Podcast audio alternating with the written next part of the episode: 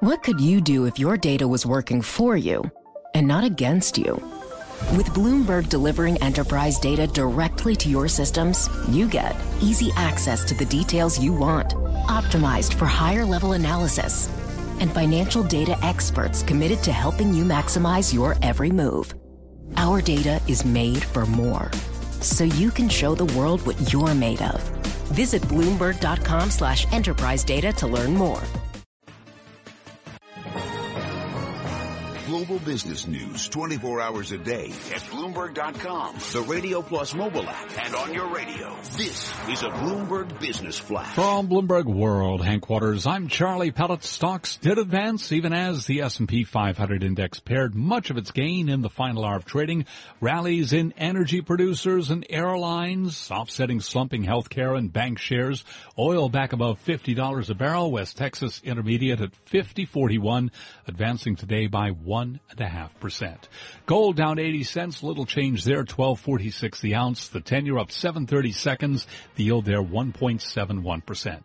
Mixed picture for equities. NASDAQ down 6 points, Dow Industrials up 18, a gain there of 0.1%. S&P 500 index up 2 points, a gain of 0.1%.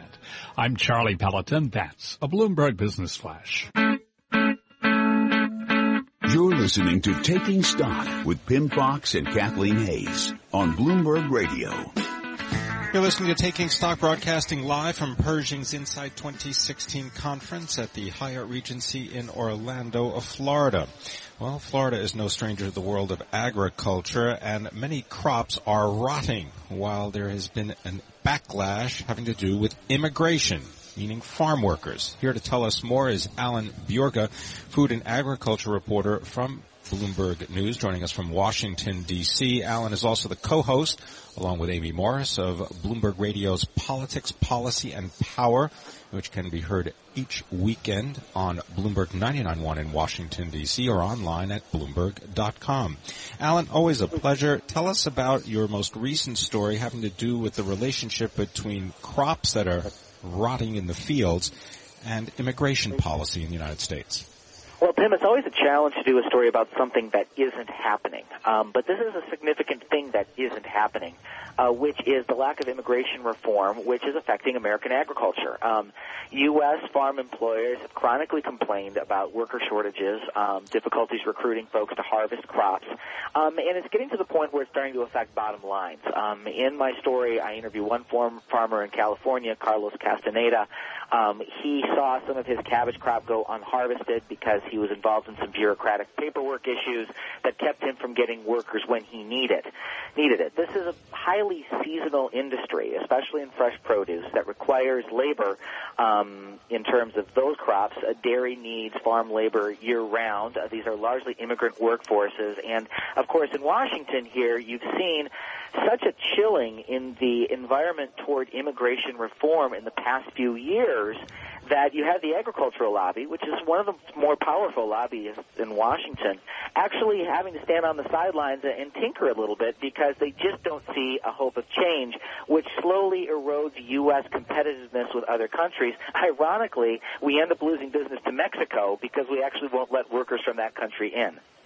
Well, of course, uh, there's a couple of issues here that have been in place for some time. You could say, well, this is a race to the bottom. We will uh, let in immigrant workers who will work for less and less and less, and that will put maybe pressure on the workers who are already here, which is one reason why some people are are wondering if we're on the right track. And then, of course, there have been laws in place for many years, Alan, as you know, that have uh, made it illegal for large corporations to hire uh, workers who are undocumented, but instead they have there have been precious few uh, prosecutions along those lines, and so we've had more and more people come in undocumented.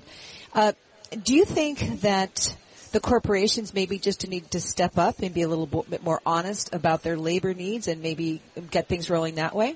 Well, and Kathleen, you bring up a couple excellent points. Um, you know, a lot of people who have read my story have written back and said, "Hey, you know, just let the market work. Um, if you offered better wages and work conditions, you could get a better domestic workforce, a larger domestic workforce, yeah, maybe there'd be a few more pennies for your fruit in the grocery store, but Americans will do these jobs if you simply offer them the conditions that they want.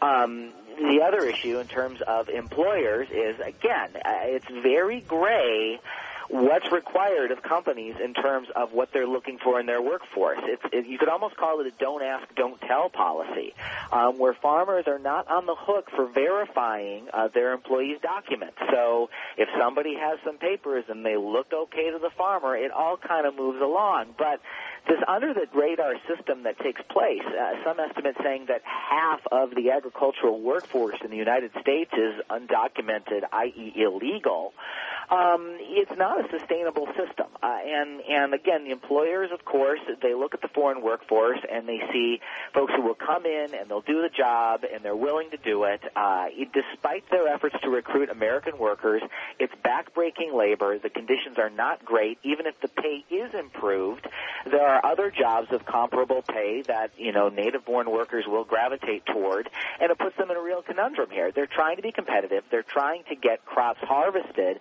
They're they're seeing problems having this workforce. At the same time, these potential workforce solutions that would be sought could actually price themselves out of their own marketplace. So it's kind of a rock and a hard place. And of, and of course, there aren't easy solutions. Otherwise, this would be an easy debate. Alan, you talked about the uh, theories about offering these jobs at higher wages to American workers. Is there any evidence to support the notion that that would actually happen? Well, a good example is the current visa program, which is called the H-2A visa program. It's a temporary farm worker visa program. Uh, about 120,000 workers came to the United States under this program last year. In the lack of comprehensive immigration reform, H-2A, um, for the flaw, all the flaws that the agriculture industry says it has, is being relied on more and more under that visa program, there are requirements in terms of how much advertising you have to do for native-born workers. Um, the requirement that native-born workers come first. That if somebody shows up and says, "Hey, I want to do this job," you have to hire them before you hire a foreign-born worker these employers are still not filling these jobs with those requirements. And that becomes part of their argument of, look, we're doing everything the government is asking us to do to have a native-born workforce. It just ain't working. We need a workable immigration policy so we can remain competitive both in the domestic and the global marketplace. Alan Bjerga, thank you so very much for joining us. He's food and agricultural reporter for Bloomberg News based in Washington, D.C. So we are wrapping up day one of our coverage here at Pershing INSITE 2016 at the Hyatt Regency in Orlando. We want to thank everybody who's joined us on the show today and certainly thank Pershing INSITE for inviting us. Another terrific show tomorrow. We'll have uh, a discussion with Suresh Kumar. He is one of the technology innovators, bright lights in the whole field of investment advising. He'll be our guest on Taking Stock. I'm Kathleen Hays along with Pimm Fox. I thank Charlie Vollmer, our technical director, Sam Link, our producer, Reggie Bazile, our technical director on the board. This is Bloomberg Radio. Coming up, Bloomberg Law is brought to you by Deutsch Atkins PC. If you feel you've been unlawfully terminated, you owe it to yourself to call the law firm of Deutsch Atkins now for a free phone consultation. Call 800-498-0991. What could you do if your data was working for you? And not against you. With Bloomberg delivering enterprise data directly to your systems, you get easy access to the details you want, optimized for higher level analysis, and financial data experts committed to helping you maximize your every move. Our data is made for more, so you can show the world what you're made of. Visit Bloomberg.com slash enterprise data to learn more.